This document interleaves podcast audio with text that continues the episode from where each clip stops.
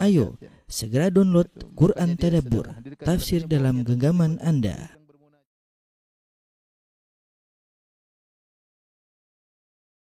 Bismillahirrahmanirrahim. Assalamualaikum warahmatullahi wabarakatuh.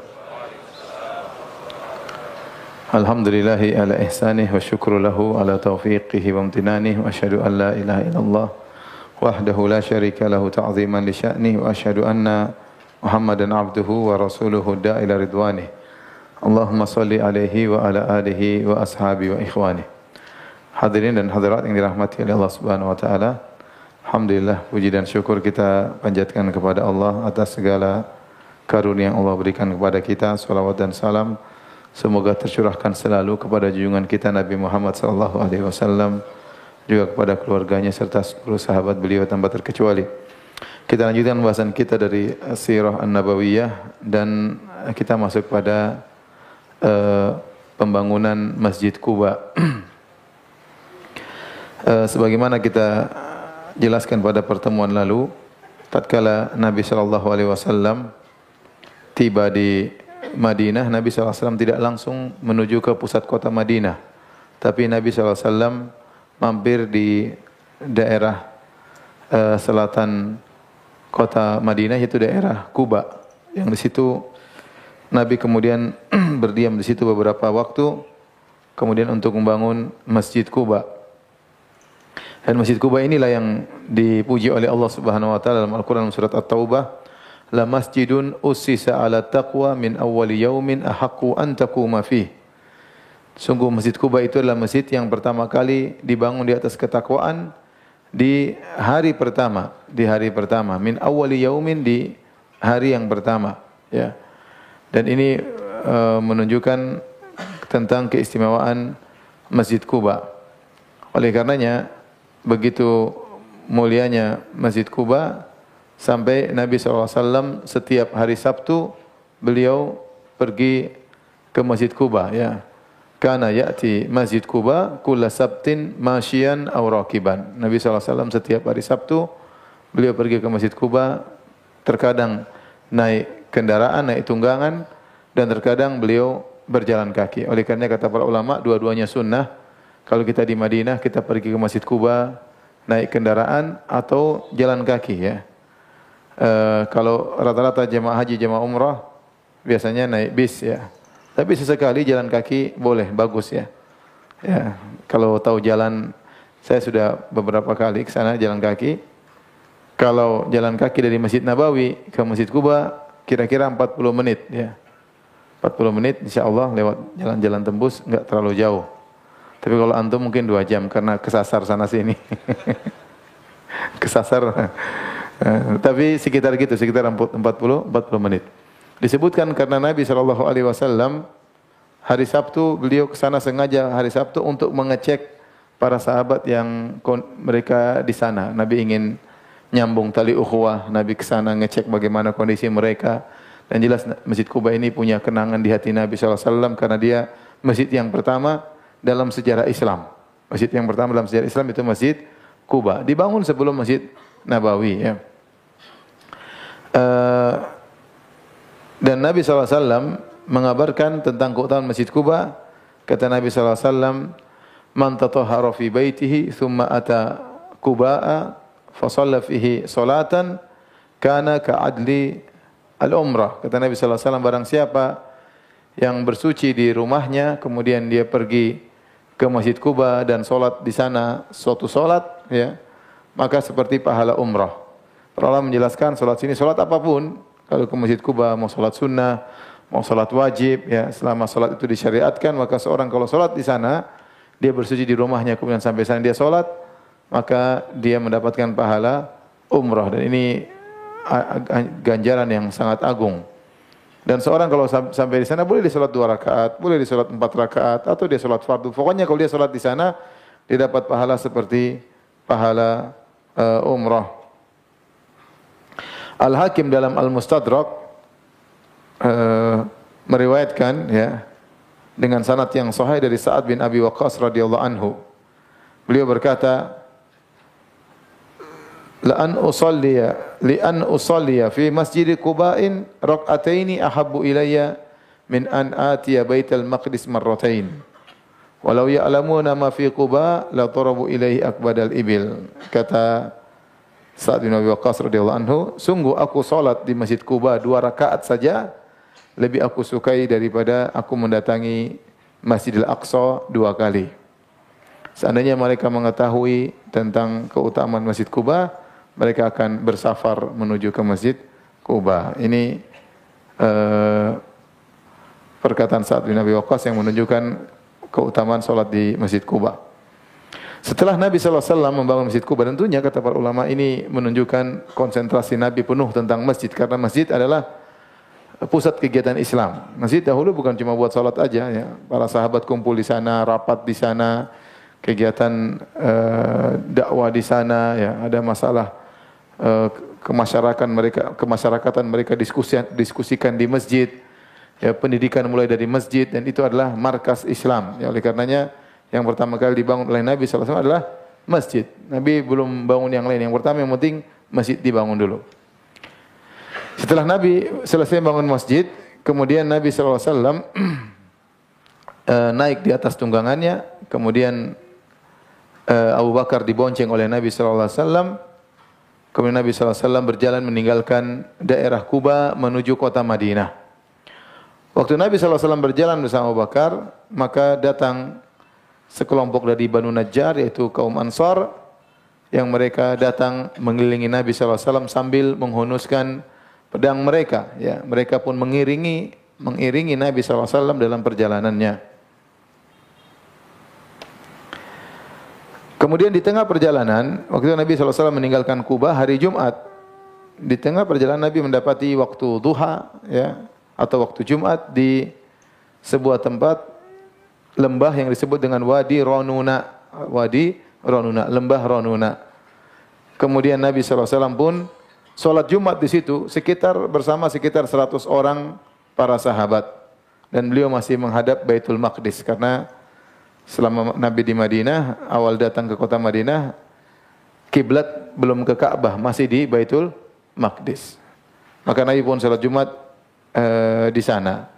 Yang sekarang tempat tersebut dibangun masjid namanya Masjid Al-Jum'ah. Masjid Al-Jum'ah. Lokasi dari Kuba menuju Masjid Al-Jum'ah sekitar 900 meter. 900 meter. Sekarang sudah dibuat masjid bersejarah dinamakan dengan Masjid Al-Jum'ah. Itulah lokasi di mana Nabi pertama kali sholat Jumat di kota Madinah bersama sekitar 100 orang eh, sahabat.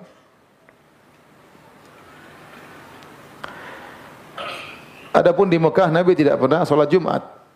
Karena dan itu Jumat pertama kali Nabi kerjakan. Ya. Adapun di Mekah Nabi tidak pernah sholat Jumat karena kondisi tidak memungkinkan. Karena Jumat butuh khutbah, butuh tempat, orang berkumpul. Sementara mereka di Mekah mereka diintimidasi, disiksa, ya, dipersulit oleh kaum musyrikin sehingga Nabi tidak berkesempatan sholat Jumat. Baru pertama Nabi sholat Jumat tatkala tiba di kota Madinah. Kemudian berangkatlah setelah sholat Jumat Nabi melanjutkan perjalanan menuju uh, pusat kota Madinah. Dulu Kuba itu bukan Madinah ya, Kuba itu luar kota ya. Kalau sekarang ya Kuba sudah masuk kota Madinah ya, karena Madinah semakin luas. Dulu kota Madinah kecil ya. Kata para ulama, kota Madinah dahulu itulah Masjid Nabawi bersama pagarnya. Itulah kota Madinah zaman dahulu. Seluas itu. Jadi kalau ada orang keluar pagar Masjid Nabawi, keluar kota berarti. Kan itu sempat dibuat pagar juga di zaman pemerintahan siapa dibuat pagar menutupi kota Madinah dibuat gerbang masuk lewat gerbang situ. Itulah kota Madinah dahulu artinya rumah-rumah berputar sekitar ber, ber, ber, apa, ber, di sekitar situ saja ya. Sehingga namanya Kuba jauh ya. Apalagi Zulhulaifah itu juga luar luar kota, Bir Ali luar kota ya. Jadi Kuba dulu bukan Madinah, Kuba lain, Madinah lain. Tapi sekarang Kuba sudah masuk areal kota Madinah. Maka Nabi berangkat dari Kuba menuju kota Madinah ya. Uh, dari dari uh, apa namanya dari perkampungan Bani uh, Salim bin Auf kemudian Nabi SAW pun berjalan dengan ontanya ya setiap Nabi lewat suatu rumah atau suatu kampung maka mereka minta Nabi untuk singgah. tatkala Nabi sallallahu alaihi wasallam melewati suatu tempat dia bertemu dengan beberapa orang kemudian mereka berkata ya Rasulullah akim indana fil adadi wal uddati wal mana'ah ya Rasulullah mampirlah singgahlah di tempat kami ya e, menginap di tempat kami sungguhnya kami jumlah kami banyak dan kami punya kekuatan ya aman kalau bersama kami ya kata Nabi sallallahu alaihi wasallam khallu sabilaha fa innaha ma'murah biarkan ontaku berjalan sungguhnya dia sedang diperintah Jangan ditahan. Fakhallu fakhallau sabilaha. Akhirnya mereka biarkan unta Nabi jalan. Nabi unta Nabi jalan terus sampai tatkala unta Nabi dan para nabi dan sebagian sahabat melewati rumah Bani Bayadah yaitu kampung lagi eh, kelurahan yang lain misalnya gitu. Sampai lewat situ Nabi dicegat oleh Ziyad bin Labid radhiyallahu anhu dan juga Farwah bin Amr bersama beberapa orang kampung Bani Bayadah. Kemudian mereka berkata, "Ya Rasulullah, halumma ilaina." Wahai Rasulullah, mampirlah mampirlah bersama tempat kami ya. Kami jumlahnya banyak, kami juga akan membela engkau ya. Nabi hanya berkata, "Khallu sabilaha fa innaha ma'murah." Biarkan ontaku berjalan. Dia sedang diperintah ya. Gak enak juga kalau mampir sini nanti sana enggak mampir enggak enak. Nabi jalan terus. Fa khallu sabilaha. Mereka biarkan ontanya berjalan. Fantalaqat, anda jalan lagi. Sampai mereka tiba di perkampungan Bani Sa'idah. Maka dicegat oleh Sa'ad bin Ubadah wal Munzir bin Amr. Beberapa orang dari Bani Sa'idah. Mereka berkata sama, Ya Rasulullah, halumma ilaina ilal adat wal uddati wal mana'ah. Ya Rasulullah, mampirlah di tempat kami. Ya, singgah di tempat kami. Sudah kami jumlahnya banyak. Kami punya kekuatan, kami akan melindungimu. Faqala Rasulullah SAW jawab dengan jawaban yang sama. Khallu sabilaha fa innaha ma'mura. Biarkan ontaku jalan. Sungguhnya dia sedang diperintah oleh Allah Subhanahu wa taala. Jangan hentikan dia. Fantalaqat. Jalan lagi terus. Sampai Rasulullah SAW masuk di kota Madinah. Fi jawin mashunin bil farah orang-orang menyambut kedatangan Nabi dengan penuh kegembiraan ya dan ini adalah sejarah yang luar biasa. Maka terdengar suara takbir, suara tahmid di jalan-jalan, di rumah-rumah, di lorong-lorong semua para sahabat bergembira dengan kedatangan Nabi sallallahu alaihi wasallam. Imam Ahmad meriwayatkan dari Anas bin Malik radhiyallahu anhu, dia masih kecil Anas bin Malik, dia berkata, "Inilah asafil gilman yaqulun, aku sedang bersama anak-anak kecil, anak-anak muda dan mereka berkata, "Ja'a Muhammad." Muhammad datang, Muhammad datang. Fa'as maka aku berusaha fala ara aku lihat-lihat enggak ada orang. Semua yaqulun mereka berkata lagi, "Ja'a Muhammad." Muhammad sudah datang. Fa'asa fala arasyain. Aku pun cari-cari enggak dapat juga. Mana Muhammad? Qala hatta ja'a Rasul sallallahu alaihi wasallam wa sahibu Abu Bakrin. Ya. Fakamanna fi ba'dhi hiraril uh, Madinah ya. Thumma ba'atha rajulan min ahli badiyah liyu'dhina bihi bihim al-ansar. Maka kami tiba-tiba datang Nabi dan Abu Bakar dan kami berada, sedang berada di suatu tempat, kami bersembunyi, ngeliat-lihat, oh kelihatan Nabi Shallallahu Alaihi Wasallam bersama Abu Bakar. Maka kemudian uh, Rasulullah SAW dan Abu Bakar mengutus seorang untuk mengumumkan kepada kaum Ansar bahwasanya Nabi sudah datang. Maka datanglah para sahabat, ya sekitar 500 orang mereka menyambut kedatangan Nabi dan Abu Bakar radhiyallahu taala anhu. Sambil mereka berkata, "Intaliqu aminin muta'in." ya silakan jalan wahai Nabi dan Abu Bakar kalian datang dalam kondisi aman dan akan ditaati uh, Orang-orang begitu ramai menyambut Nabi Shallallahu Alaihi Wasallam sampai gadis-gadis yang biasanya dipingit dalam rumah juga keluar, pingin lihat, pingin lihat apa Nabi Shallallahu Alaihi Wasallam. Mereka berkata, Ayuhumhu, mana yang Muhammad, mana yang Muhammad. Mereka sampai keluar-keluar di rumah-rumah ya, ya ingin tahu Nabi sallallahu alaihi wasallam. Kata Al-Bara bin Azib, "Fama ra'aitu ahlal Madinati farihu bi syai'in farahum bi Rasulillah sallallahu alaihi wasallam." Aku tidak pernah melihat penduduk kota penduduk kota Madinah gembira sebagaimana gembira mereka tatkala mereka menyambut kedatangan Rasulullah sallallahu alaihi wasallam. Sampai orang-orang berkata, "Qadima Rasulullah sallallahu alaihi wasallam telah datang." Maka para lelaki, para wanita sampai naik di atas atap-atap rumah ingin lihat Nabi. Ya. Anak-anak, pembantu-pembantu, semua tersebar di jalan-jalan. Semuanya berteriak, Ya Muhammad, Ya Rasulullah, Ya Muhammad, Ya Rasulullah. Gembira karena kedatangan Nabi Sallallahu Alaihi Wasallam. Anas bin Malik berkata, "Lamma kana al-yawmul ladzi dakhala Rasulullah sallallahu alaihi wasallam fil Madinah, adha'a minha kullu syai." Tatkala Nabi pertama kali masuk di kota Madinah, maka seluruh perkara di kota Madinah terasa terang benderang. Anas berkata juga, "Fama ra'aitu yawman qad anwara wala ahsana min yawmin dakhala Rasulullah sallallahu Abu Bakar al-Madinah." Aku tidak pernah mendapati suatu hari yang begitu bercahaya dan begitu indah seperti hari pertama kali Nabi dan Abu Bakar masuk dalam kota Madinah. Kemudian Nabi SAW setiap melewati rumah dari kaum Ansar di kota Madinah, semuanya memegang tali kekang onta Nabi SAW. Kemudian mereka berkata, Ya Rasulullah mampir, mampir. Rasulullah berkata, Khallu sabilaha fa innaha ma'mura. Biarkan ontaku jalan. Sungguhnya dia sedang diperintahkan. Enggak ada mampir-mampir. Kemudian Rasulullah SAW terus jalan dengan ontanya. Sampai Rasulullah SAW tiba di rumah dari Bani Malik ibni Najjar, tempat dibangunnya Masjid Nabawi. Jadi yang memilih lokasi dibangunnya masjid itu onta atas perintah siapa? Allah. Bukan bukan Nabi yang milih. Yang milih Allah. Tetapi melalui onta tersebut. Tiba-tiba onta tersebut berhenti di lokasi tempat Masjid Nabawi akan dibangun. Dia pun duduk di situ. Dan Nabi belum turun. Dia duduk sebentar, kemudian dia bangun lagi. Bangkit lagi onta tersebut, wasarat qalilan. Kemudian dia jalan, maju lagi. Setelah dia jalan, kemudian dia tengok kanan, tengok kiri, dia balik lagi. Kemudian nderem lagi di tempat yang tadi, ya. Maka di situlah tempat dibangun Masjid Nabawi tatkala dia sudah di situ ya dan itu lokasi tempat mirbat litamar yaitu tempat pengeringan korma kalau mereka uh, panen korma mereka keringkan supaya korma tersebut mungkin lebih baik ya.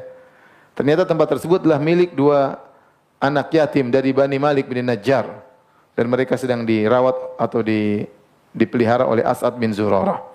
Tatkala unta tersebut menderam, sudah menderam kemudian kepalanya dia tundukkan berarti selesai dia enggak akan bangun lagi ya. Maka Nabi pun turun dari ontanya ya Persis di depannya ada rumah, rumahnya Abu Ayyub Al-Ansari radhiyallahu anhu. Maka Nabi berkata, "Hadza insya'allahul manzil." Insyaallah di sinilah tempat untuk tinggal. Ya, dan ini tentunya seperti saya katakan tadi bahwasanya onta tersebut berjalan menuju tempat tadi atas petunjuk Allah Subhanahu wa taala makanya dia mengatakan khallu sabilaha fa innaha ma'mura. Biarkan dia berjalan itu perintah Allah Subhanahu wa taala. Kemudian Nabi SAW berkata dalam sebagian riwayat, Anzilu ala bani Najjar akhwali Abdul Muttalib ukrimuhum bidzalik. Rupanya Nabi di tempat bangun Masjid Nabawi itu di kampungnya Bani Najjar. Bani Najjar ini siapa? Bani Najjar ini adalah keluarga ibunya Abdul Muttalib. Ibunya Abdul Muttalib. Jadi kan Nabi Nabi namanya Muhammad bin Abdullah bin Abdul Muttalib bin Hashim. Kenapa? Karena Hashim itu sebagaimana kita pernah jelaskan di awal pengajian. Hashim dia tinggal di Mekah dan dia suka berdagang ke uh, Syam. Suatu hari dia pergi ke negeri Syam, dia mampir dulu di kota Madinah sebelum pergi ke negeri Syam. Waktu mampir di kota Madinah dia menikah dengan seorang wanita dari Bani Najjar namanya Salma binti Amr. Maka dia menikah dengan wanita tersebut, kemudian dia berdagang ke negeri Syam, akhirnya meninggal di sana. Akhirnya meninggal di sana. Ternyata waktu dia meninggal istrinya hamil. Maka lahirlah seorang anak namanya Syaibah. Kakeknya Nabi SAW, Syaibah. Disebutkan waktu dia lahir ada semacam uban di kepalanya, maka dinamakan dengan Syaibah. Syaibah itu artinya uban. Kemudian tinggallah Syaibah bersama ibunya Salma binti Amr An-Najariyah di kota Madinah sampai sekitar umurnya 8 tahun. Sementara Hashim ini yang dia adalah pembesar kota Mekah. Ya. Uh, dia punya adik namanya Al-Muttalib. Dia punya adik namanya siapa? Al-Muttalib. Nah, waktu Hashim meninggal dunia, Maka yang pegang pengaturan kota Mekah namanya Al-Muttalib. Rupanya Al-Muttalib diberitahu kabar ternyata dia punya ponakan anaknya Hashim di kota Madinah. Maka akhirnya Al-Muttalib pun nyusul ingin jemput anak kakaknya yaitu Syaibah, maka dia perlu pergi ke kota Madinah. Maka dirayulah ibunya, biarlah Syaibah tinggal sama kami. Akhirnya kata ibunya jangan, akhirnya Syekh uh, Muttalib merayu, nanti insya Allah dia akan mendapatkan kedudukan karena bapaknya dulu seorang uh, tokoh di kota Mekah. Akhirnya diizinkanlah Syaibah untuk pergi ke kota Mekah. Waktu Syaibah pergi ke kota Mekah, dibonceng oleh omnya. Omnya namanya Al-Muttalib. Masih nyambung gak ini? Kalau namanya Joko, gampang. Al-Muttalib, Hashim, Salma. Akhirnya berangkatlah Syaibah, digonceng oleh Al-Muttalib masuk di kota Mekah. Waktu dia masuk di kota Mekah, orang-orang menyangka karena mereka tahu Muttalib tidak punya anak seperti ini. Maka mereka menyangka itu budaknya Muttalib. Maka mereka panggil dengan Abdul Muttalib. Artinya budaknya si Al-Muttalib. Ternyata itu bukan budaknya, ini adalah ponakannya. Itulah kakek Nabi wasallam Abdul Muttalib. Asli nama aslinya adalah Syaibah. Nama aslinya adalah apa? Syaibah. Jadi kakek Nabi itu Al-Muttalib itu ibunya namanya Salma binti Amr An-Najjariyah. Penduduk kota Madinah dari kaum Ansar. Maka waktu Nabi berjalan dengan ontanya, ternyata Allah pilihkan onta tersebut untuk menderem di kampungnya Bani Najjar, kampung nenek moyangnya kampung ibu dari kakeknya. Maka Nabi berkata, Anzil ala Bani Najjar, aku tinggal di kampung Bani Najjar, akhwali Abdul Muttalib, keluarga kakekku Abdul Muttalib, ukrimuhum bidzalik, aku ingin muliakan mereka dengan ini, dengan tinggal di tempat mereka. Jadi Nabi ingin nyambung silaturahmi. Kemudian setelah Nabi tiba di situ Nabi berkata, "Ayu buyuti ahlina akrab?" Ya. Uh, mana rumah yang paling dekat di sini? Maka Abu Abu Ayyub Al-Ansari radhiyallahu anhu langsung menimpali. Dia berkata, "Ya Nabi Allah, hadhihi dari." Wahai Nabi Allah, wahai Rasulullah, inilah rumahku. Wa babi dan inilah pintuku dekat dengan tempat onta menderam, ya. Faqala lahu sallallahu alaihi wasallam, "Fantalik fahayyi lana maqilan." Ayo pergi, siapkan tempat kami untuk menginap. Abu Ayyub pinter. Ya. Waktu dia pergi, dia ambil pelananya Nabi dari onta, dia bawa ke rumahnya biar Nabi enggak pergi ya. Fahtamala Abu Ayyub rohlan Nabi SAW. Maka dia, Nabi belum masuk, dia duluan. Dia mendahului Nabi, dia ambil pelananya, dia bawa masuk ke rumahnya. Waktu Nabi menuju ke rumah Abu Ayyub, datang seseorang mencegat Nabi dan berkata, Ya Rasulullah, aina tahil? Ya Rasulullah mau ke mana? Sama saya aja, di rumah saya aja. Kata Nabi, Al-mar'u ma'arahlihi. Seorang ikut pelananya di mana? Pelannya sudah di situ mau dimain. Masa saya di sana pelannya di sana. Akhirnya uh, kemudian Asad bin Zurarah mengambil onta Nabi kemudian disimpan oleh Asad bin Zurarah. Adapun Abu Bakar radhiyallahu anhu sebagaimana kita sampaikan pada pertemuan lalu, Abu Bakar nginap di seorang sahabat namanya Kharijah bin Zaid yang nanti punya anak namanya Ummu Kulthum, saudarinya Aisyah radhiyallahu taala uh, anha ya. Jadi saya sampaikan eh, Abu Bakar punya anak perempuan tiga yaitu Asma, Aisyah sama Ummu Kulthum. Asma ibunya kafirah. Ya, ibunya kafirah ya. Uh, Aisyah ibunya namanya Ummu Ruman. Adapun Ummu Kulthum ibunya namanya kalau nggak salah Habibah bintu Kharijah, bintu Kharijah ya. Jadi Abu Bakar berapa istrinya? Tiga, tidak seperti kita ya. Jadi ibunya beda-beda. Jadi mereka semua Asma, Aisyah sama Ummu Kulthum eh, apa namanya bersaudara sebapak lain ibu, sebapak lain ibu. Jangan serius banget dengarnya, santai aja. Baik. Hijrahnya Nabi wasallam itu di bulan Rabiul Awal, Rabiul Awal.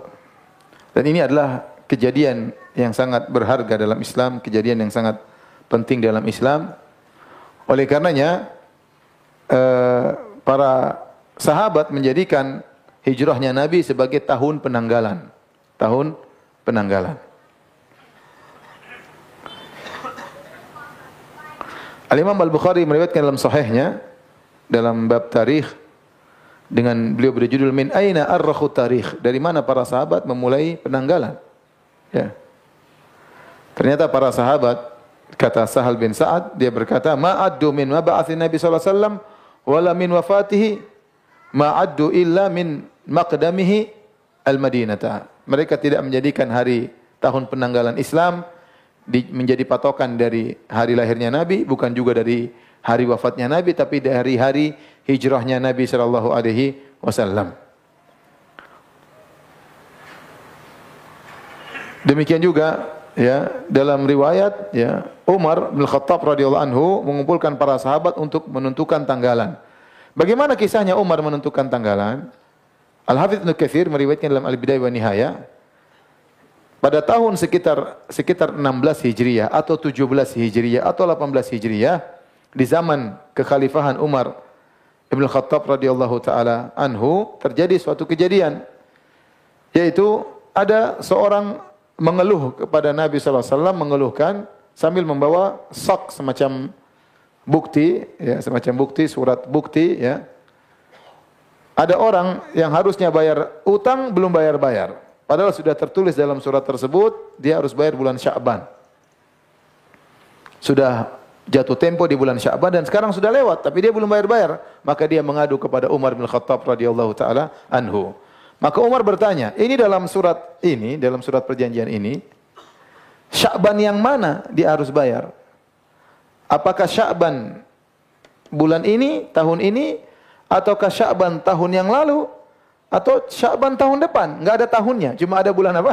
Sya'ban ya. Karena orang-orang Arab dahulu mereka mengetahui bulan ya Muharram, Safar, Rabiul Awal, Rabiul Tsani mereka sudah tahu sejak zaman jahiliyah mereka tahu, tapi mereka tidak ada tahun. Tahun keberapa, tahun keberapa enggak ada. Makanya mereka kalau membuat penanggalan mereka bilang mereka kaitkan dengan peristiwa tertentu. Seperti Nabi SAW dilahirkan amal fil. Nabi Muhammad SAW lahir di tahun peristiwa tentara bergajah dihancurkan oleh Allah Subhanahu wa taala. Kemudian mereka mengatakan si fulan lahir dua tahun sebelum peristiwa tentara bergajah. Si fulan lahir lima tahun setelah peristiwa tentara bergajah. Mereka belum ada tahun pertama, tahun kedua, tahun ketiga enggak ada. Yang ada adalah orang-orang uh, Romawi dan orang Persia. Mereka sudah punya tahun uh, penanggalan. Gara-gara kasus ini, maka Umar mengumpulkan para sahabat kita harus bikin tahun. Kalau enggak nanti bingung ya. Syaban jatuh tempo. Syaban yang mana? Di sini enggak tertulis. Syaban tahun lalu kah? Tahun sekarang kah? Atau tahun depan? Maka Umar pun berdiskusi. Sebagian mereka berkata, sudahlah kita mengikuti tahunnya orang-orang Romawi. Ya, dan eh, orang-orang uh, Romawi mereka membuat tanggalan tahun dengan kerajaannya Iskandar bin Philips Al-Makedoni. Apa bahasa Inggrisnya Iskandar? Hah? Alexander kan? Alexander bin Philips. Ya. Mereka mulai tanggalan dengan Alexander bin Philips. Umar bilang enggak. Sebagian lagi bagaimana kalau kita ikuti tahunnya orang-orang Persia? Ya. Orang-orang Persia juga sama, mereka membuat tahun sesuai dengan raja mereka. Umar juga tidak setuju. Sebagian sahabat lagi memberi ide, bagaimana kalau kita uh, memulai tanggalan dengan tahun lahirnya Nabi SAW di tahun pertama. Sebagian lagi mengatakan bagaimana kalau kita menjadikan tahun pertama Islam adalah tahun di mana Nabi diutus menjadi diangkat menjadi seorang rasul. Sebagian lagi berkata bagaimana kalau kita menjadikan tahun pertama Islam adalah tahun hijrahnya Nabi sallallahu alaihi wasallam. Sebagian lagi mengatakan tidak, kita tentukan tahun pertama Islam tahun wafatnya Nabi Shallallahu Alaihi Wasallam. Akhirnya setelah mereka berdiskusi, Umar mengatakan kita menjadikan tahun pertama tahun hijrahnya Nabi Shallallahu Alaihi Wasallam. Al Hafidz Hajar rahimahullah taala waktu mengomentari kisah ini, ya, beliau berkata, e, apa hikmahnya? Kenapa tidak dijadikan tahun lahirnya Nabi sebagai tahun pertama Islam atau tahun wafatnya Nabi sebagai tahun wafatnya Islam? Ya, Ibn Hajar berkata, "Li'anna al-maulida wal mab'ats la yakhlu wahidun minhuma minan niza' fi ta'yin sana." Karena ya, kenapa tidak tahun pas wafat atau lahir atau Nabi diutus menjadi seorang Rasul? Kata Al-Hafidh Hajar, karena lahirnya Nabi tahun keberapa dan diangkatnya Nabi menjadi seorang Nabi, itu selalu ada khilaf. Tidak jelas. Kapan lahirnya Nabi ada khilaf di kalangan para ulama. Kapan Nabi diangkat menjadi seorang Rasul juga khilaf di kalangan para ulama. Ya. Kemudian juga ada pun wafat, Nabi wafat semua orang sepakat. Para, tidak ada yang khilaf, Nabi wafat pada tahun 11 Hijriah. Tetapi kalau dijadikan tahun wafatnya Nabi sebagai hari tanggalan Islam, maka ini akan menimbulkan orang-orang akan terus bersedih ya dan dikhawatirkan terjadi apa yang terjadi. Akhirnya yang tertinggal cuma tahun hijrah. Tahun hijrah.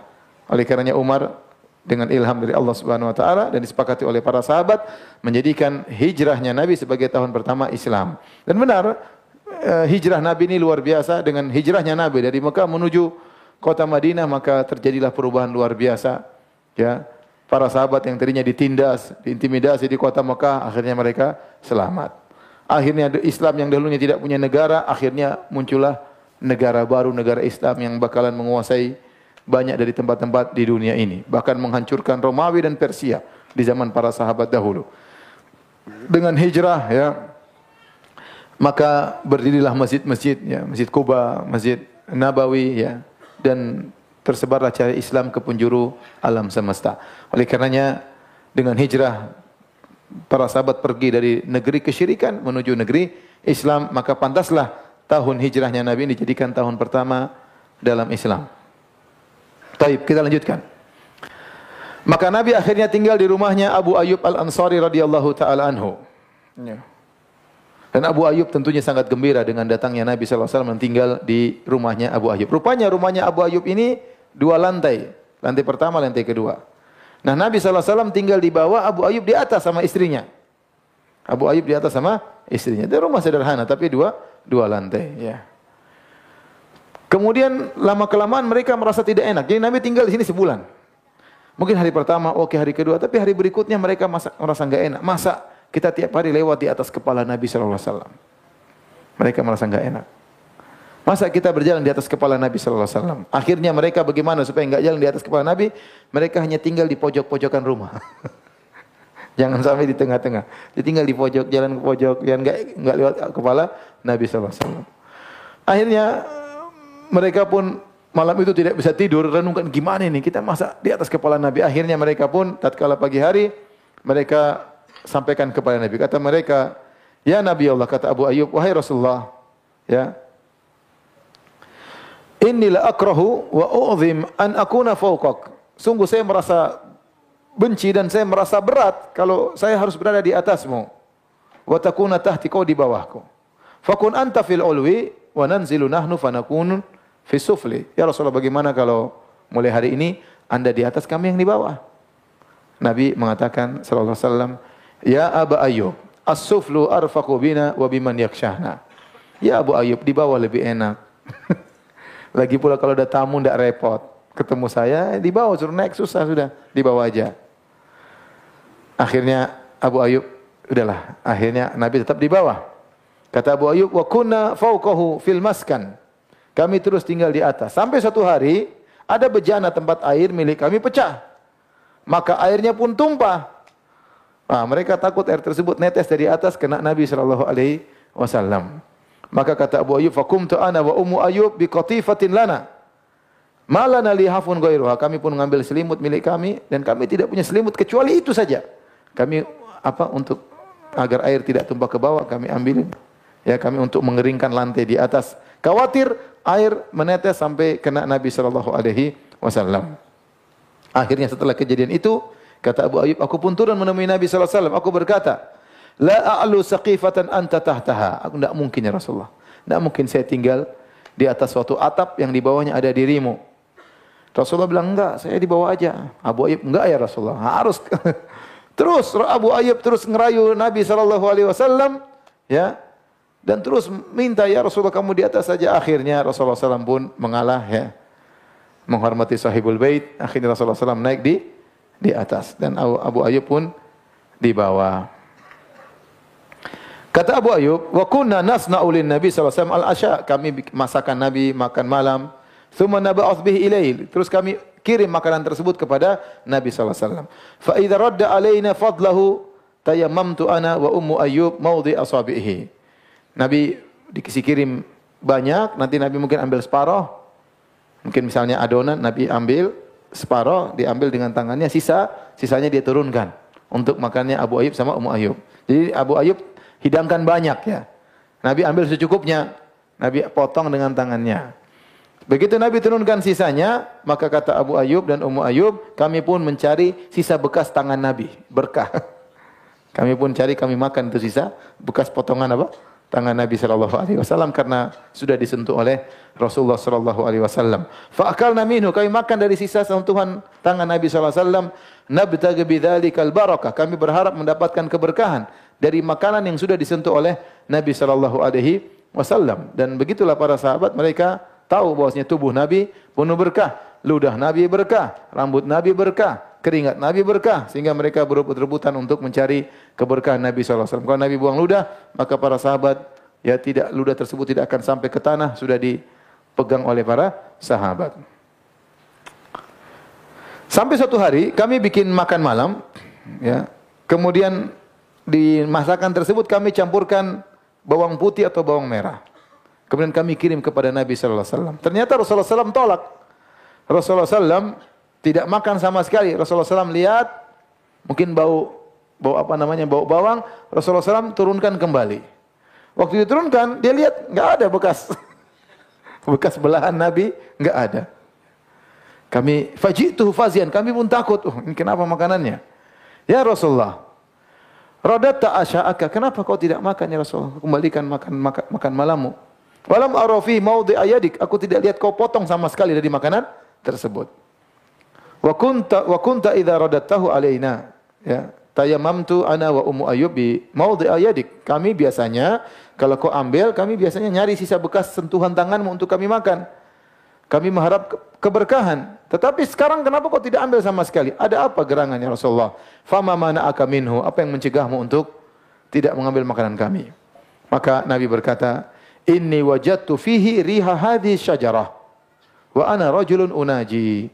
Aku tadi mau makan, aku mencium ada bau bawang.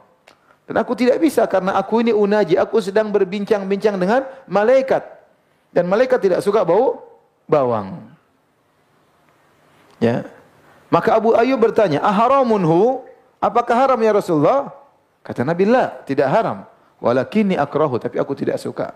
Nabi spesial, Nabi karena bincang-bincang dengan uh, malaikat, maka Nabi tidak mau makan apa? Bawang. Adapun kita tidak apa, yang penting kalau ke masjid jangan bau bawang itu aja. Ya. Karena Rasulullah SAW tidak suka kalau orang ke masjid bau bawang. Sampai Rasulullah SAW pernah suruh orang untuk dikeluarkan dari masjid Gara-gara dia masuk masjid ternyata mulutnya bau apa? Bau bawang. Fa innal malaikata tata'adza mimma yata'adza minhu banu Adam. Karena malaikat terganggu dengan apa yang ter, manusia merasa terganggu. Tetapi kalau sudah dibakar atau dimasak tidak mengapa ya. Sebagaimana dalam uh, riwayat ya.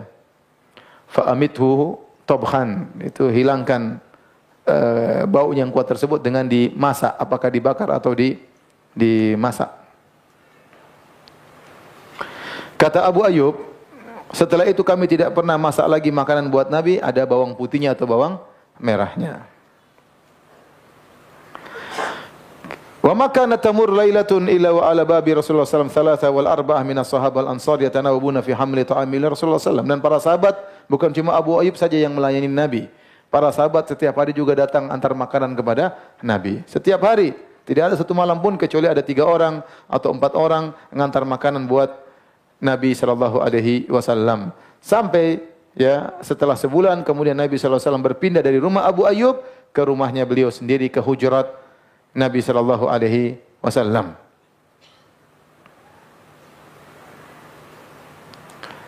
Hadirin dan hadirat yang dirahmati Allah Subhanahu wa taala, uh, berlalu hari-hari ya, Nabi sallallahu alaihi wasallam sudah meninggal ya. Kemudian Ibnu Abbas sudah besar, Ibnu Abbas sampai di masa pemerintahan Ali bin Abi Thalib. Ibnu Abbas ya di Basrah diangkat menjadi seorang gubernur di Basrah. Ali yang menunjuk Ibnu Abbas. Ibnu Abbas adalah uh, Ahlul Bait. Jadi Ahlul Bait itu siapa? Ahlul Bait itu semua dari keturunan Bani Hashim, semuanya Ahlul Bait. Di antaranya zuriyatun Nabi wasallam, di antaranya Alu Abbas, anak-anak keturunan Abbas bin Abdul Muttalib semuanya Ahlul Ahlul Bait. Oleh karena saya di Madinah saya punya kawan-kawan, ada yang Ahlul Bait dari keturunan Nabi SAW, ada yang dari Zuriat Al-Husain, ada yang dari Zuriat Al-Hasan, dari keturunan Al-Hasan bin Ali bin Abi Thalib. Dan ada juga saya punya teman Ahlul Bait dari keturunan Abbas bin Abdul Muttalib. Mereka juga Ahlul Ahlul Bait. Keturunan Abbas. Di antara Ahlul Bait adalah Ibnu Abbas. Ibnu Abbas adalah sepupu Nabi sallallahu alaihi wasallam dan dia sahabat junior. Ya. Setelah Nabi SAW meninggal, Ibnu Abbas suatu saat menjadi wali Al-Basrah, menjadi gubernur di Basrah, ditunjuk oleh Ali bin Abi Thalib. Ya, kebetulan waktu itu uh, Abu Ayyub Al-Ansari sedang datang ke Basrah.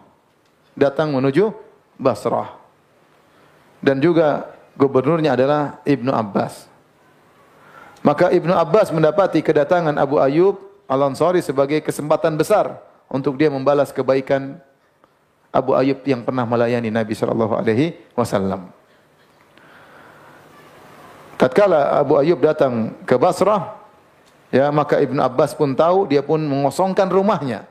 Farraghalahu baitahu diriwayatkan oleh Al-Hakim dalam Mustadrak yang hasan ya dari eh, Habib bin Abi Thabit anna Abu Ayyub Al-Ansari qadima ala Ibn Abbas al-Basrata fafarraga lahu baitahu.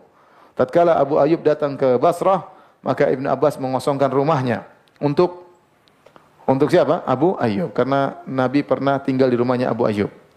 Kemudian dia berkata kepada Abu Ayyub, Ibn Abbas, La asna anna bika kama sona'ta bi Rasulillah sallallahu alaihi. Aku akan memperlakukan engkau wahai Abu Ayyub sebagaimana pernah kau perlakukan Nabi Muhammad sallallahu alaihi wasallam.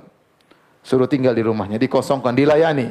Kemudian kata Ibnu Abbas, Kam alaika minad dain? Utangmu berapa wahai Abu Ayyub? Sahabat punya utang ya. Kata Abu Ayyub, Ishruna alfan. Saya punya utang 20 ribu dinar atau dirham. Banyak itu ya. 20 ribu dinar atau dirham.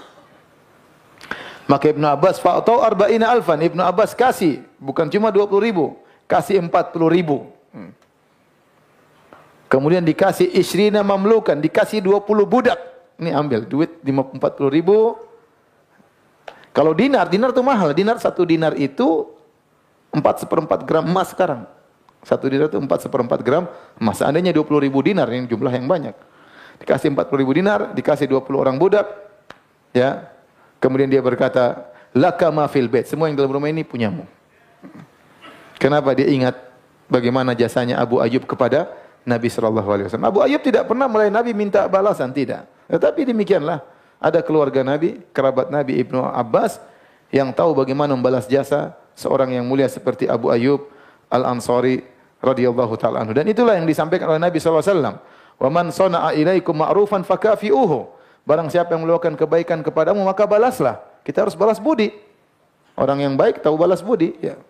Kalau ada orang berbuat sama kita, kita balas dengan sebagaimana yang dia lakukan kepada kita. Fa illam tajidu ma tukafi'unahu, kalau kalian tidak mendapati yang bisa membalas kebaikannya, fad'u lahu, maka seringlah doakan dia. Hatta tarau annakum qad kafatumuhu, sampai kalian merasa kalian sudah cukup membalas kebaikan mereka dengan doa yang banyak yang memang pantas untuk dia dapatkan. Jadi kalau ada orang, misalnya ada orang memberi kita hadiah, kalau kita selevel ya, ya sama-sama kaya atau sama-sama sedang atau sama-sama miskin, ya kita kasih sebagaimana dia kasih sama kita. Boleh kasih ayam kita juga kasih ayam. Kalau kasih ayam kita kasih kambing boleh lah ya. Uh, tapi kalau ada orang misalnya pejabat atau orang kaya, dia tidak butuh harta. Ya mungkin dia butuh hadiah yang lain sekedarnya menunjukkan kita menghargai pemberiannya atau kita doakan dia dalam salat kita, dalam sujud kita sampai kita merasa bahwasanya kita sudah cukup berbuat baik kepada dia dengan doa tersebut. Kalau kita masih merasa belum cukup, terus doakan dia. Terus doakan, doakan dia. Karena kebaikan harus dibalas dengan kebaikan. Islam melarang kita melupakan kebaikan orang orang lain. Ya. Islam melarang kita melupakan kebaikan orang lain. Makanya dalam hadis kata Nabi sallallahu alaihi wasallam, la yashkurillah man lam yashkurin nas. Tidaklah seorang dikatakan bersyukur kepada Allah kalau tidak tahu bersyukur kepada orang lain. Jadi kalau orang lain berbuat baik sama kita, kita lupakan ya. Mentang-mentang sekarang kita sudah berada, kita sudah kaya, teman lama kita buang semua, tidak pernah kita cuekin. Ini tidak benar namanya. Kita tidak tahu membalas kebaikan orang. Bisa jadi teman kita yang dulu ya, yang kita dalam kesulitan dia bantu kita, ya. Terus kita lupakan begitu karena dapat teman-teman baru misalnya, itu tidak boleh. Itu namanya tidak tahu berterima kasih kepada kepada Allah. La yashkurillah man la yashkurin nas. Tidaklah bersyukur kepada Allah orang yang tidak tahu berterima kasih kepada manusia. Kalau kita tidak bisa balas dengan harta karena kita enggak punya harta atau karena orang tersebut tidak butuh harta seperti dia pejabat atau orang kaya, maka doa yang terbaik adalah apa? Doa. Makanya kata Nabi sallallahu alaihi wasallam, "Fa illam tajidu ma tukafi'unahu." Kalau kau tidak mampu membalas kebaikan dia, fad'u lahu. Doakan dia. Doakan dia. Jangan pelit ya. Pelit sudah pelit dengan harta, pelit lagi dengan apa? Dengan doa. Orang tersebut tidak butuh dengan harta, dia butuh dengan doa. Taib. Hadirin dan hadirat yang Subhanahu wa taala. Tatkala Nabi sementara tinggal di rumahnya Abu Ayyub Al-Ansari radhiyallahu anhu, ya. Maka Nabi mengirim Zaid bin Harithah.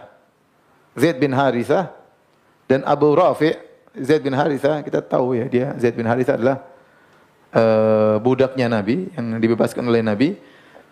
Tadinya adalah seorang budak dibeli oleh Hakim bin Hizam di pasar ponakannya Khadijah.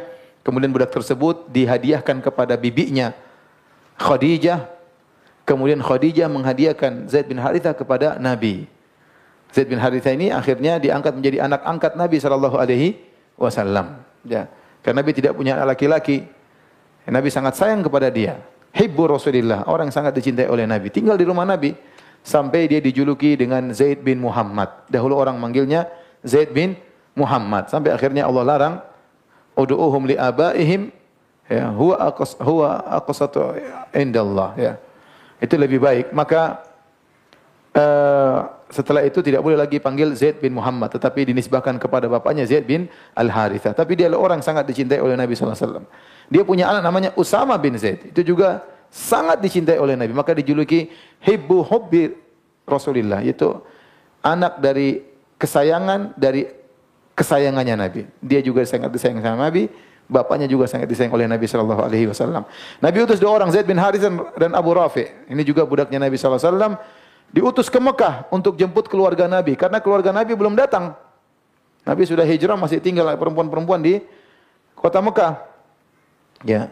Dibekali dengan dua onta dan juga 500 dirham untuk mendatangkan keluarga Nabi sallallahu alaihi wasallam. Maka akhirnya Zaid bin Harithah dan Abu Rafi membawa Fatimah radhiyallahu taala anha. Ali sudah nyusul di luar, Fatimah belum. Dijemputlah Fatimah. Ah, belum ya, mereka belum menikah sepertinya, belum menikah ya. Ali di luar, Fatimah belakangan. Ummu Kulsum radhiyallahu anha putri Nabi sallallahu alaihi wasallam. Kemudian Saudah binti Zam'ah istrinya Nabi sallallahu alaihi wasallam. Nabi sudah menikah dengan siapa? Saudah. Kemudian Ummu Aiman yaitu hadinat Rasulullah SAW dulu pernah uh, mengayomi Nabi SAW dan dia adalah istrinya Zaid bin Harithah. Kemudian anaknya Usamah bin Zaid. Ya. Adapun uh, putri Nabi Zainab Waktu mau diajak ke kota Madinah, maka Zainab tidak mau. Kenapa? Bukan dia tidak mau, tapi dia dilarang oleh suaminya. Suaminya itu yaitu Abdul As bin Rabi masih musyrik. Masih apa? Musyrik. Ya. Adapun Ruqayyah putri Nabi SAW sudah diluan berangkat ke kota Madinah bersama Uthman bin Affan suaminya radhiyallahu taala anhum ajma'in. Ya, maka akhirnya keluarga Nabi pun pun datang. Demikian juga Abu Bakar As-Siddiq suruh mengambil keluarganya, maka datanglah Ummu Ruman, istrinya Abu Bakar, ibunya Aisyah. Kemudian Aisyah dan Asma radhiyallahu taala anhuma, kemudian mereka pun datang tinggal bersama Abu Bakar di kota Madinah. Tatkala hijrah, lahirlah seorang sahabat mulia namanya Abdullah bin Zubair. Abdullah bin Zubair, anaknya Asma bintu Abu Bakar. Ya, tadi sudah saya bilang Asma bintu Abu Bakar saudari sebapaknya siapa? Aisyah. Abu Bakar ini anak perempuannya ada berapa? Tiga. Asma, Aisyah dan Ummu Kulthum. Asma binti Abu Bakar menikah dengan Zubair bin Awam. Zubair bin Awam ya, ya juga kerabat dengan Nabi sallallahu alaihi wasallam. Anaknya bibinya Nabi sallallahu alaihi wasallam, Zubair bin Awam. Dari Zubair bin Awam menikah dengan Asma binti Abu Bakar punya anak dua. Terkenal dalam hadis-hadis. Yang pertama Abdullah bin Zubair, dia seorang sahabat lahir di tahun pertama hijrahnya Nabi sallallahu alaihi wasallam. Dan ada lagi anaknya kedua namanya Urwah bin Zubair. Sering juga meriwayatkan hadis dari Aisyah radhiyallahu anha dan Urwah bin Zubair ini tabi'in karena dia tidak menemui Nabi sallallahu alaihi wasallam. Abdullah bin Zubair sahabat. Ketika Asma sampai di kota Madinah ya dalam kondisi hamil tiba di kota Madinah kemudian lahir dia melahirkan anaknya Abdullah bin Zubair. Waktu Abdullah bin Zubair lahir maka ibunya Asma datang membawa putranya Abdullah bin Zubair kepada Nabi sallallahu alaihi wasallam agar ditahnik oleh Nabi sallallahu alaihi wasallam. Maka Nabi pun mengambil korma dan itu kebiasaan uh, para sahabat kalau mereka punya anak dibawa langsung ke Nabi sallallahu alaihi wasallam. Maka Nabi pun menggigit korma, melumat-lumat korma, kemudian Nabi pun ambil korma tersebut, dia masukkan ke dalam mulut Abdullah bin Zubair, dimasukkan, dan itu yang pertama kali masuk dalam mulut Abdullah bin Zubair, korma bersama air liur Nabi Shallallahu Alaihi wasallam. Dan itu kebiasaan para sahabat dan Nabi namakan anak tersebut dengan Abdullah sambil didoakan keberkahan. Nah khilaf di kalangan para ulama, apakah tahnik ini berlaku hanya khusus kepada Nabi ataukah kepada para sahabat yang lain? Dua pendapat, sebenarnya berpendapat ini hanya khusus Nabi sallallahu alaihi wasallam karena para sahabat tidak membawakan kepada sahabat-sahabat yang lain. Kalau mereka punya anak, mereka tidak bawa kepada Abu Bakar, kepada Umar, tapi mereka hanya bawa kepada Nabi karena Nabi memang spesial, air liurnya apa?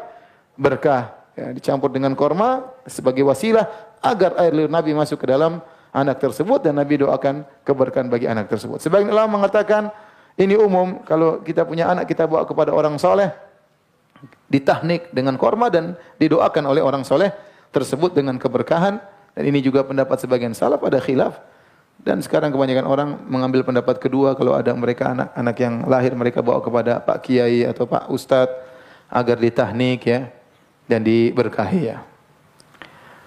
Kita sering bercanda kalau di Madinah, orang Indonesia itu suka sekali, kadang kita bercanda, orang Indonesia itu suka sekali makan sambal.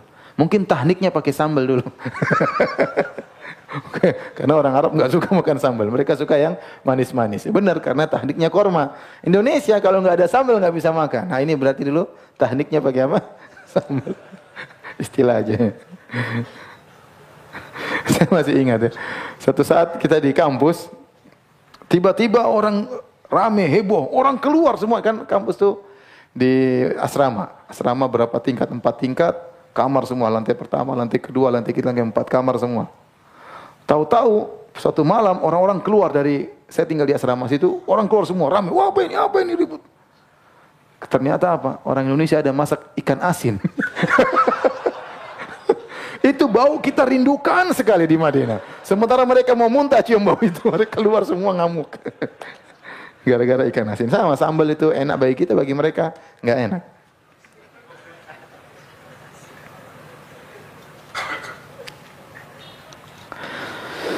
Tapi hadirin, lanjut apa tanya jawab? Lanjut sedikit ya, lanjut sedikit. Kota Madinah adalah kota yang dikenal dengan kota uh, pembawa demam. Demam di sana dikenal dengan Hummal Madinah. Demam kota Madinah. Orang tinggal sana pasti kena demam. Kalau saya katakan, saya sering sampaikan ibarat di Papua dikenal dengan malaria. Orang ke Papua pasti kena malah malaria. Nah, orang kalau ke kota Madinah pasti kena demam Madinah. Oleh karenanya para sahabat yang berhijrah dari Mekah menuju Madinah semuanya demam, rata-rata demam. Kecuali Nabi SAW Allah menjaga Nabi SAW. Al-Imam Ahmad meriwayatkan dengan sanad yang sahih dari Ali bin Abi Thalib, beliau berkata, radhiyallahu anhu, "Lamma qadimna al-Madinata asabna min thimariha fajtawainaha wa asabana biha wa'kun."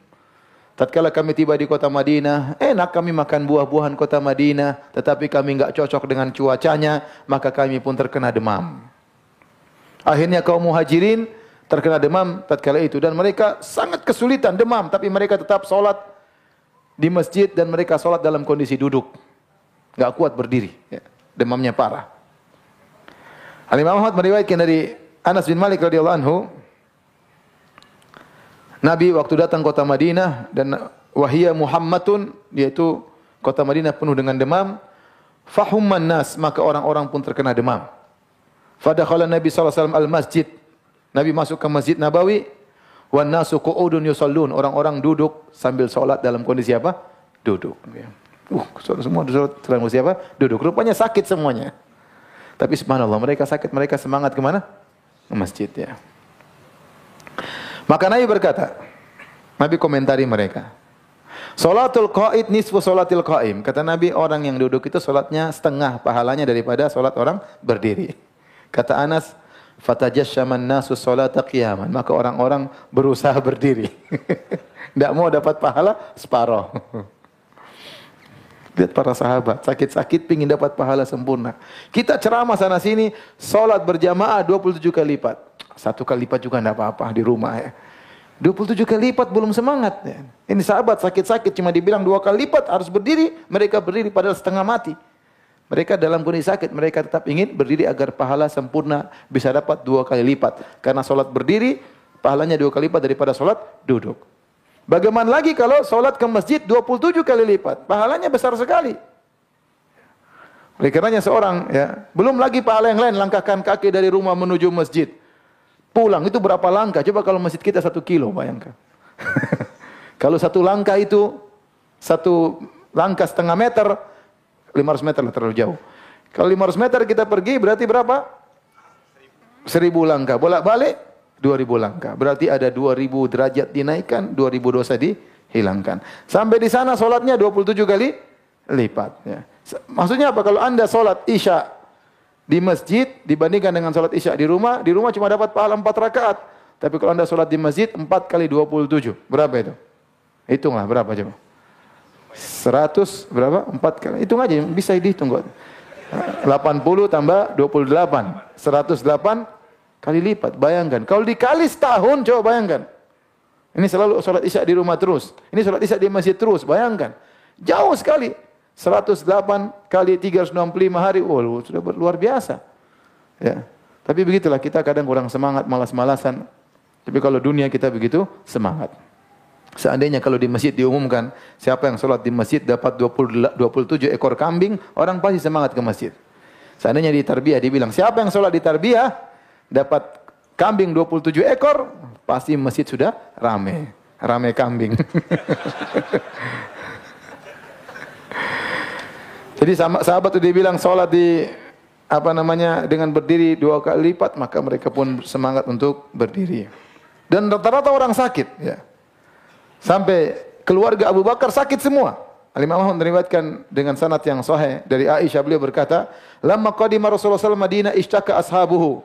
Tatkala Nabi datang ke Madinah, sahabat-sahabat pada sakit. Washtaka Abu Bakar, Abu Bakar juga demam. Amir bin Fuhairah, Maula Abu Bakar, budaknya Abu Bakar, Amir bin Fuhairah juga demam. Bilal juga demam. Fasta'dzanat Aisyah radhiyallahu anha Rasulullah SAW fi iyadatim. Aisyah minta izin, ya Rasulullah saya ingin kunjungi kerabat-kerabat saya. Fa'adzina laha. Maka Nabi izinkan. Maka Aisyah bertemu dengan bapaknya. Abu Bakar lagi demam. Aisyah bertanya, "Kaifa tajudik tajiduka?" Wahai ayahanda, bagaimana kau dapat dirimu? Bagaimana kondisimu? Abu Bakar berkata, "Kullu mri'in musabbahun fi ahlihi." Wal mautu wal mautu adna min syiraki na'lihi. Ya artinya ya setiap orang bisa jadi meninggal dunia di keluarganya di pagi hari. Dan sungguhnya kematian itu sangat dekat kepada seorang daripada tali sendalnya sendiri. Artinya Abu Bakar merasa bakalan apa? meninggal dunia. Saking sakitnya itu, dia bilang setiap orang sekarang ini bisa jadi pagi hari sudah meninggal di rumahnya. Dan kematian lebih dekat kepada seorang daripada tali sendalnya. Aisyah bertanya lagi kepada Amir bin Fuhairah, budak bapaknya, bagaimana kondisimu? Kata dia, inni wajadtul mauta qabla dzauqihi. Aku sudah merasakan kematian sebelum merasakan kematian. Artinya sudah merasa, jadi demamnya ini parah. Orang kena malaria kan, aduh kayaknya saya tewas sudah mati. Jadi memang demamnya parah. Dialami oleh para sahabat. Sampai akhirnya Rasulullah SAW, karena para sahabat banyak yang sakit, akhirnya Nabi SAW berdoa kepada Allah agar memindahkan demam, wabah dari kota Madinah ke tempat lain. Maka Nabi berdoa, Allahumma habib ilaina al-madinata ka hubbina makkata aw ashad. Ya Allah, jadikanlah kami cinta kepada kota Madinah sebagaimana kami cinta kepada kota Mekah atau lebih berat lagi, besar lagi kecintaan kami kepada kota Madinah. Wa. Ya Allah, jadikanlah kota Madinah kota yang sehat, tidak ada penyakit-penyakit dan wabah-wabah. Wa barik lana fi sa'iha wa muddiha dan berikanlah kami keberkahan dalam soknya dan mutnya. Ya, artinya makanan di sana berkah. Wangkul hummaha, pindahkanlah demamnya faja'alha fil juhfah. Pindahkanlah demamnya ke kota Juhfah. Dalam riwayat yang lain, Nabi SAW berkata, setelah Nabi berdoa, Ra'aitu ka'anna mra'atan sauda'a tha'iratan ra'si kharajat minal Madinah. Dalam mimpiku aku melihat ada seorang wanita berkulit hitam, rambutnya berdiri, keluar dari kota Madinah. Hatta qamat bi mahya'ah sampai dia pergi ke Juhfah. Wahyal Juhfah, fa'awaltu anna waba'al Madinah nukila ilaiha. Maka aku tahu, aku tafsirkan bahwasanya wabah di kota Madinah sudah pindah ke kota tersebut. Sekarang sudah enggak ada lagi demam di kota Madinah. Kita pun kepanasan enggak demam, kedinginan pun tidak tidak demam ya. Taib, demikian saja kajian kita. Ya, kalau ada yang bertanya saya persilakan.